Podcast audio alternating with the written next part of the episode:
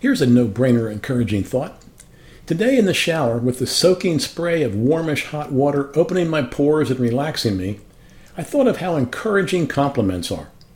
When you're told specifically how you've benefited another human being, or how you cooked an amazing meal, or how you've gone above and beyond for your organization, you're lifted up and encouraged.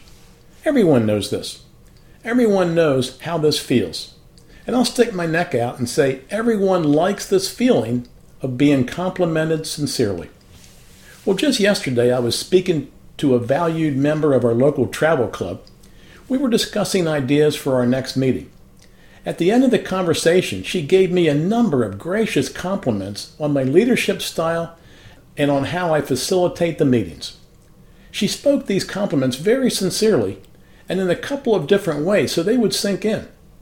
Well, I was humbled, blessed, and lifted up. You have no idea. I thanked her from the bottom of my heart and hung up with a smile on my face. Yeah, compliments are encouraging. Compliments are like oxygen for the lungs. Compliments are like water for the thirsty. And think about it they're cheap and they're easy. They're not expensive or cumbersome. They're not large construction projects. They don't take up a lot of time. They only take the slightest effort to notice someone's smile, someone's new hairstyle, someone's delicious meal, someone's thoughtful response, someone's caring behavior, or someone's timely follow through, and then sharing specifically what you noticed and what it meant to you. That's it.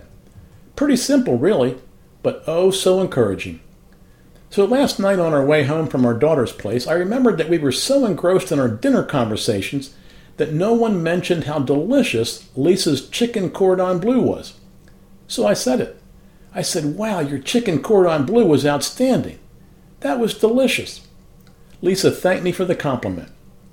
Well, friends, in the best book of encouragement ever written and compiled, it's called the Holy Bible, we're complimented for simply being humans.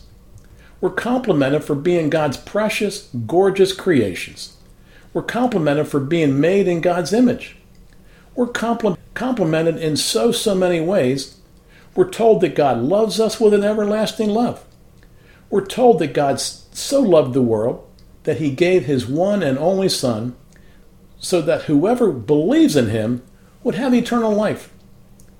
We even see a loving forgiveness from Jesus Christ when from that cruel Roman cross he said, Father, forgive them, for they do not know what they are doing. Friends, when we realize how much we're loved and cared for, how well we're complimented for being God's children, we too can respond in like fashion. We too can love others. We too can notice the little things around us and compliment and encourage those we meet. So have an uplifting day complimenting and being complimented.